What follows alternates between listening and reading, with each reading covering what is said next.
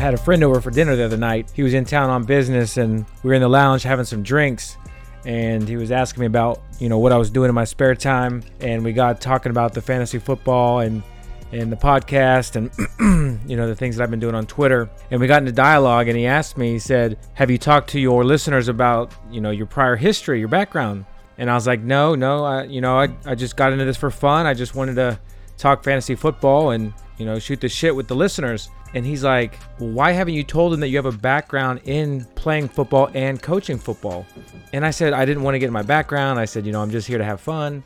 And he said, well, why the hell would people listen to you if they don't understand that you know what you're talking about, what you're looking for? He said, a lot of people don't understand when you look at tape what you're supposed to be looking for. And he, he made a really good point. So, you know, I changed my profile on Twitter just to let you know I played the quarterback position. I've coached quarterbacks wide receivers, offensive linemen. I've had film study looking at fundamentals, what they should do, what they shouldn't do.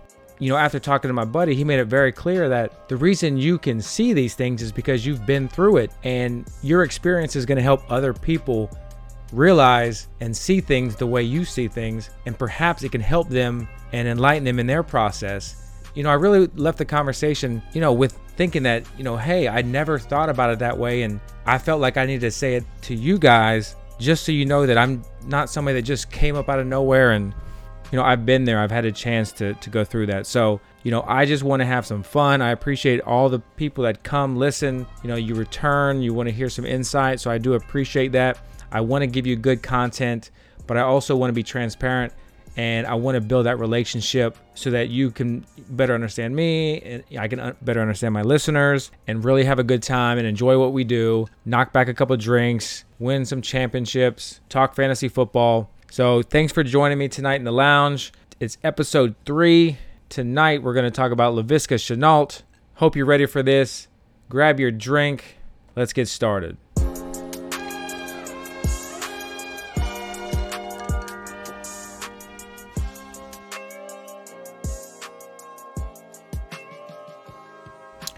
So let's start with Laviska Shenault. His friends call him Viska, so we're going to call him Viska too. His date of birth is 10 5 1998, and he's currently listed at 6'2, 220 pounds.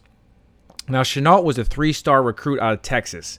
He didn't take up the sport of football until the ninth grade, and he played mostly tight end once he did. so he was pretty much ignored by major schools. Now, the wide receiver coach under Cliff Kingsbury at Texas Tech by the name of Darren Chiaverini discovered Shenault during a visit to high school, and he wanted to convert him to wide receiver. So the high school team began using Shenault as a wide receiver, and Chiaverini ended up leaving Texas Tech and he became the OC at Colorado, and Viska then became his top target. So once word got out uh, about you know this player in Texas, he got on Alabama's radar, and Alabama really began recruiting him hard they were already working on getting Jerry Jeudy, Devonta Smith, Henry Ruggs, but they also wanted Viska. And so Viska took a trip to Tuscaloosa. You know, he had his visit there and he didn't feel like it was a good fit. And so he ultimately chose Colorado, teaming up with, you know, Chiaverini.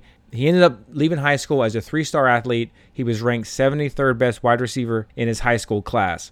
Now, in, in the past, we talk about high school, and three star athletes are pretty much where the bulk of the college football prospects are found. It incorporates a large range of their ability levels, right? Uh, anyone that's considered a possible NFL player long term typically doesn't fall below a three star ranking. Uh, and then if they become an impactful college player, they're considered talented enough to have an NFL, you know, upside, an NFL career. And there's 1,300 three star athletes ranked per year, which is roughly 0.044% of all eligible senior football players. So, talking about how high school translates to college and then translates to the pros, I think it's important that we continue to talk about that. We need to add some context in our evaluations. You know, it's difficult to grade a player just on one or two years. They pop up, you don't know that much about them. So, it's nice to go back even further, see what they were like as a prospect before hitting college and at the high school level. Now, let me be clear the high school success and their rankings does not tell the complete story. Uh, just recently, I think it was yesterday or the day before, I read an article where a four star linebacker was at Auburn. He transferred and he was arrested for body slamming a cop while he was intoxicated. So, this just shows us that unfortunately, some of these kids they can't handle the college life. They can't handle the pressures that go along with their roles. So there are many talented five star athletes, four star athletes that just fall through the cracks. They never make it to the NFL. So just because you're a four star athlete, a three star athlete, a five star athlete at the high school level, it doesn't mean you're going to translate directly to the NFL. But if you're one of those ranked athletes and you have a good college career, it's saying that the talent is there. So you go to the next level, you get that opportunity. Draft capital increases that odds of you being success. Your data metrics increase those odds of you being successful. Your landing spot increase those odds of being successful. So it's just another piece of the puzzle. And I think it's important that we go back even further than just college, just so we have an idea, a bigger picture of these prospects. So, with Viska being ranked as the 73rd wide receiver in his class, let's look at some other NFL players with similar value coming out of high school. Michael Thomas for the New Orleans Saints. He was a three star ranked wide receiver, 89th in his class. He was a second round pick. Mike Evans was a three star ranked wide receiver, number 83 in his class, and he was a first round pick. Players like DJ Moore, Chris Godwin, Courtland Sutton, they were all ranked as three star wide receivers coming out of high school. And if you look at the top 50 dynasty wide receivers right now, there's probably about 15 of them that were three star ranked players or ranked wide receivers in high school. So let's dive into Viska's college production once he arrived at Colorado. Now, he began his true freshman season at 18 years and 10 months of age in 2017. He played seven games and had seven receptions for 168 yards. Now, as I dug deeper into this, the coaching staff claimed that Viska wasn't ready to play offense as a freshman. He didn't grasp the offense and the change to full time wide receiver. Now, they admitted that he was a special athlete from the beginning, and that was clear. His first game as a true freshman, Colorado put him as a punt returner in the second game of the season. And on his very first touch of his college career, he received a first quarter punt and he took it 55 yards for a touchdown. Now, the coaches have since admitted that they should have played him more as a freshman, and Viska has said on record several occasions that he was very frustrated that he wasn't playing. He felt he was the best player on offense. And that year, the Buffalo skill players consisted of Phillip Lindsay at running back, and the top three wide receivers on the team were Bryce Bobo, Shay Fields, and Devin Ross. Now, all three of them were seniors, so it's not hard to see why they were on the field most of the time. You know, they knew and understood the offense. But look no further than the Oregon State game that year. Colorado scored 36 points and they won 36-33 against a team that ultimately finished 1 and 11. But coach Mike MacIntyre involved only 3 offensive players in that game. 3. Lindsay had 28 carries, 185 yards, and two touchdowns, and Bobo and Fields combined for 14 catches, 168 yards, and two touchdowns. Now, I don't know what game and what level that you incorporate three players in four quarters of football, but obviously, MacIntyre was out of his league. He was hired in 2017. He was given a four-year, 16 million deal, but he was eventually fired a year and a half into that contract due to his offensive incompetence and he's currently a DC somewhere in the college ranks. So we want to take that into context as well. Okay, Viska didn't play much as a freshman. Could he have? Yes. The data metrics are void because we don't have any, but take that into consideration. Uh, after the season, Viska, you know, he was very frustrated. He vowed to get bigger, stronger, faster, uh, come back even better his sophomore season. And boy, did he ever, as a sophomore, all right, as a sophomore, it was reported that Viska could no longer work out with the wide receivers because it was taking him too much time to change the plates on the stations and allowing other players enough time to work out. So they placed him with the offensive lineman to work out.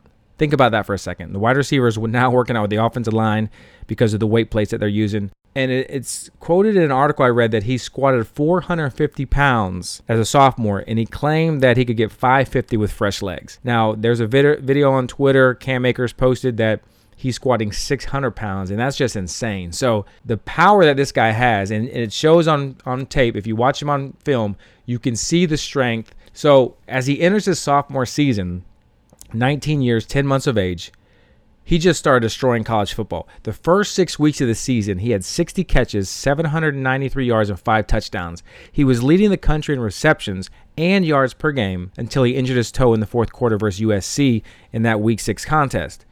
Now, Shenault was diagnosed with turf toe, and he sat out the next three games. He then returned week 10 to put up 10 catches, 102 yards versus Washington State and Gardner Minshew. The following week against Utah, he put up 9 catches, 64 yards, but he suffered a labral tear in his left shoulder. Now, he toughed it out the final week of the season. He caught another seven catches, 65 yards.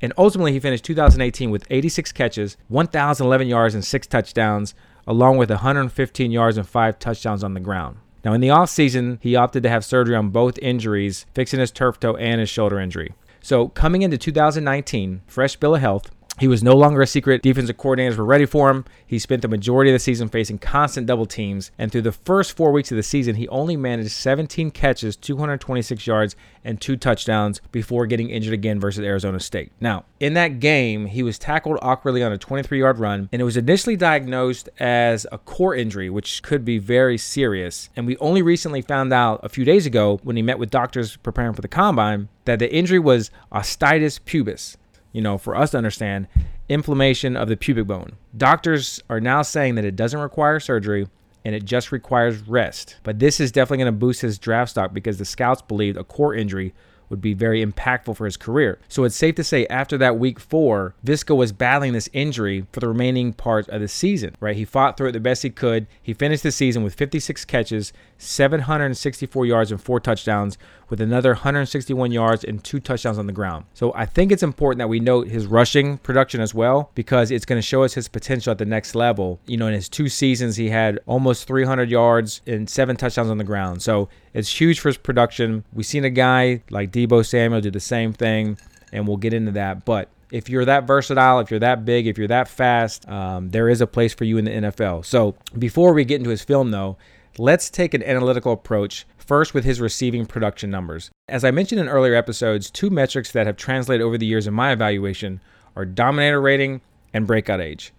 The dominator rating represents a player's percentage of his team's offensive production, and the breakout age tells us at what point the player reaches at least 20% of that team's offensive production.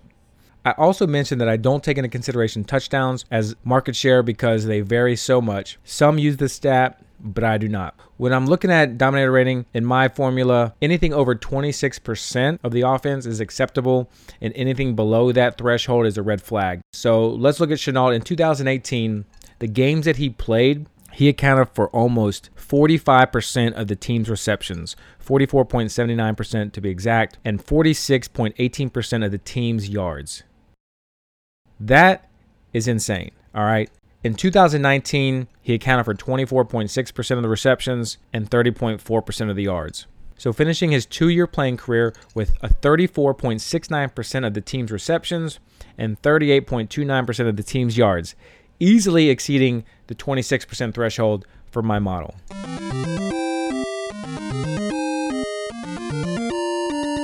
Now, his breakout age would have come in his sophomore season at age 19 years, 10 months, and it's a little higher than I'd like, but it's definitely not a deal breaker. So his data metrics look really good in my model. Now let's talk about his tape.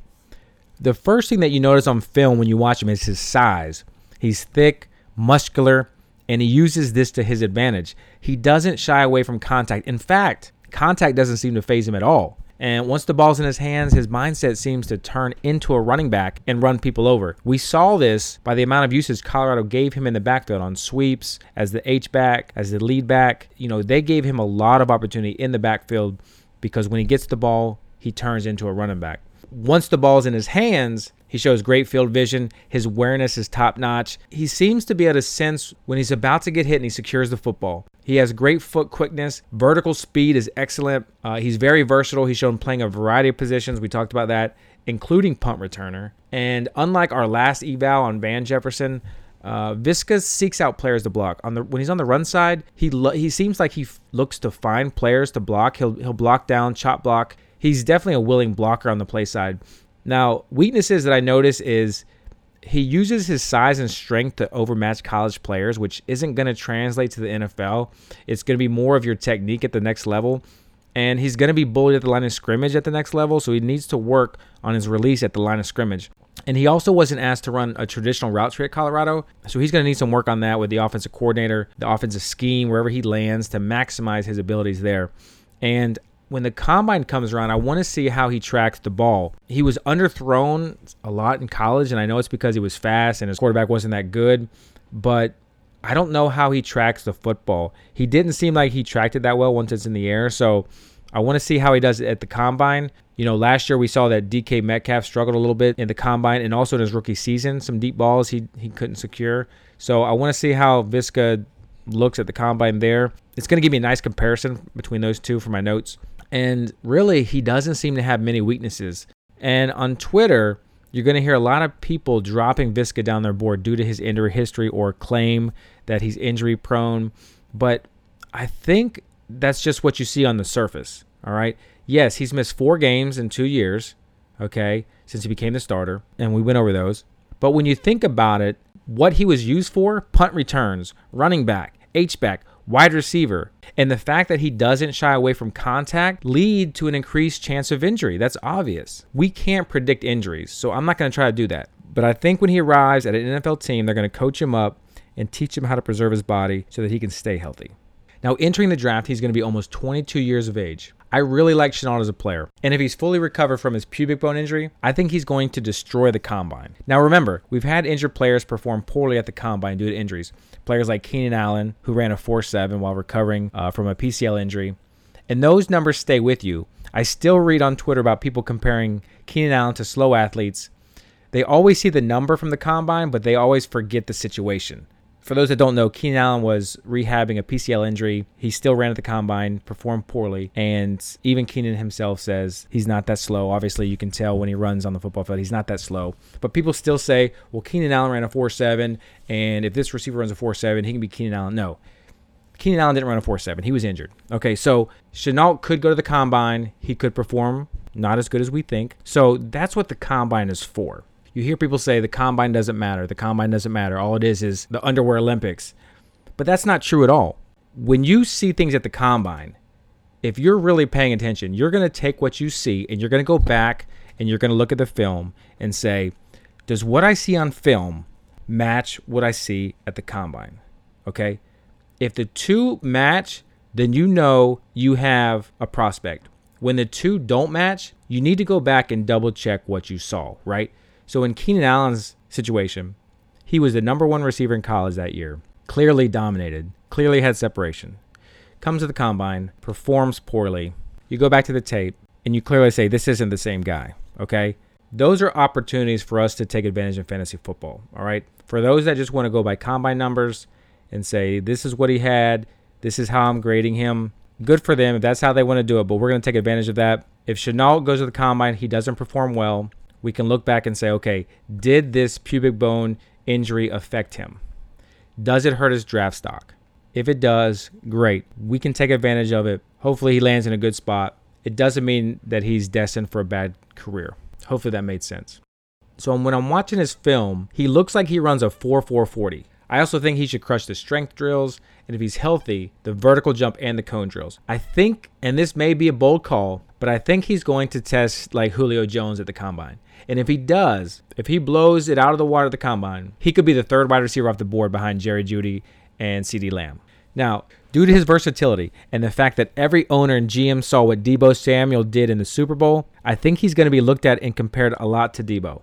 Now, we can compare the two after the combine. Once we see, you know, height, weight, measurables, all that good stuff, we can compare the two. But I've seen on Twitter people comparing Viska to Cordarrelle Patterson. Now, I don't agree with this and I'll tell you why. I'm not saying they're wrong, but I don't agree with it. And there's few similarities, but there's also many differences. One similarity is their size. Both are 6'2, both around 215, 220. Both were used as wide receivers, running backs, and returners, and they both have dreadlocks. To me, that's it. The difference is Patterson didn't play football his senior year in high school. He went to a community college, and then he played one season at Tennessee. And in reality, he was most effective as a kick returner. Kick returner is where he showed his electricity, his uh, uh, playmaking ability, not as a receiver. His receiver, he just showed vertical speed. So a lot of the NFL was enamored with what Patterson did his one year at Tennessee. Receiving wise, he only had 700 yards receiving. In my opinion, he was a great athlete, but I think he was a little overrated as a prospect. So Patterson also, when you do his evaluation, when you watch his tape, he was a body catcher and he and he shed away from contact a lot. But unlike Viska, who has natural hands and he welcomes contact. The only similarity that I could see between the two that could be concerning is that they both, when watching their tape in college, they both seem to get jammed off the line of scrimmage when they release. They didn't know how to get off release unless they could overpower the defensive back. Now, once you get to the NFL, that doesn't happen. That clearly could have been the reason why Cordarrelle Patterson wasn't successful at the NFL because he doesn't know how to get off jam jam coverage. Now, Viska's a lot stronger, so I think that Viska can overcome this. This is one area that Viska needs to improve on, and I think his strength's going to allow that with proper teaching at the NFL level. But those are the only two comparisons that I see between the two that could be a red flag. So my comp for Viska, and I'll give you my comp, and it's Anquan Boldin. And this can also go back to the combine. You know, Boldin was a star at Florida State. He showed similar versatility. He was Mr. Florida football in high school as a quarterback, went to Florida State as a five star athlete, transitioned to wide receiver. He also returned punts and kickoffs as well. And he was expected to be a star at the next level. But his stock dropped after the combine, where he ran a 4.740. Now, you'll still hear people talk about, well, Anquan Boldin ran a 4.740. He was slow. And look, he played 13, 14 years. No. First of all, he wasn't that slow. Yes, at the combine, he ran 4.7. When he had his pro day, which was a few months later, he ran a 4.58. But even then, I think he was battling some type of injury. And we saw that his rookie year when he was just completely outrunning people. I think as a rookie, he had 1,100 yards, more than five, maybe more than seven touchdowns as a rookie. I mean, he straight dominated. And these players that perform at the combine and, and have low numbers, they don't have long careers. So if you have a low number at the NFL at the combine and you have a long career, you can look back hindsight and say it doesn't add up. It doesn't add up. There was something going on. Either you're either you're pressured by your agent or you feel like your competitive nature drives you to compete. Take some of that with a grain of salt. Com- compare the combine numbers with what you see on tape if you think they match, lock it in. If you don't think they match, dig in why don't you think they match, and then ultimately make your decision, make your grade, and then lock it in there. So right now, I can imagine Viska being one of the first wide receivers off the board in the NFL draft. He's moving into our top spot here on the Roto Lounge podcast. So we've graded Justin Jefferson and Van Jefferson. So we'll post it on Twitter. One last thing that I do like to do is I go on Google, I find articles about players, I try to find things about them on a personal level. I did this with Shenault, uh, but instead of sharing it here in the podcast, I'm just going to put those links with my draft kit. And if you haven't heard yet, anyone that's following me, uh, I'm gonna sell a five dollar draft kit. You know, I do this all by myself. I have a full time job, family, two kids. Uh, I do this for fun, but I'm building a website. I want to have tools available for you guys. Uh, I'm not asking any money, no no Patreon, none of that stuff. But I am selling a draft kit. I'm taking my time to put together a draft kit. I'm also going to put together a season-long draft kit. What that'll do is that'll allow me to to get some money to put into the website, get logos designed, you know, get anything done, articles written, anything that I need to pay for that I can provide you good content. So if you want to spend $5, if you want a draft kit, it's going to include all the breakdowns of these players we're talking about. It's going to have mock drafts. Uh, I'm going to include an article of transitioning from high school to college to the pros and how it affects the fantasy landscape and the NFL landscape. And then I'll include some of these links to these uh, articles about these players in their breakdowns. So you can buy the draft kit now. Uh, you can find it on rotolounge.com. The website's up. It still needs a lot of work. I'm just working on it while it's up. If you go to the merch tab, uh, you, you be able to buy it there. I'm still trying to write some articles. I haven't had a chance to really do a lot of that, so pardon the dust if you want to say that. But uh, if you want the uh, draft kit, go there. It's five bucks. It's going to be ready by April 1st before the draft. I'll send you and I'll email you an updated list once the landing spots are confirmed. I'll email out that before the draft and after the draft. I'm also going to post a link on Twitter where you can find the draft kit. If you don't want to go to the website, the link will take you right there. So appreciate you listening. I appreciate each and every one of you that return to listen. I would appreciate a like, a review, a subscribe, anything that you can do to get others to see what we're doing here. That would help me out. Uh, that would keep me motivated to keep doing this. I know it's a, it's fun, but it is a lot of work, and I'm trying to do it for you guys so that you know you can enjoy fantasy football and perhaps have an edge over your competition. That's the whole point here. So hopefully you gain some insight in this breakdown. Hit me up on Twitter at Roto Lounge. Find me on Instagram at Roto underscore Lounge. I'd appreciate the rating on Apple, like I said. Um, I have gotten several DMs on Twitter liking my podcast, but it would really help me out if you took those and left a review for others to read so others will give it a try. Find me on Twitter. Let me know what wide receiver we should look into next. subscribe to the podcast, tell your friends, retweet it, do it all. Until next time, this is the Roto Lounge. I'll see you on the flip side.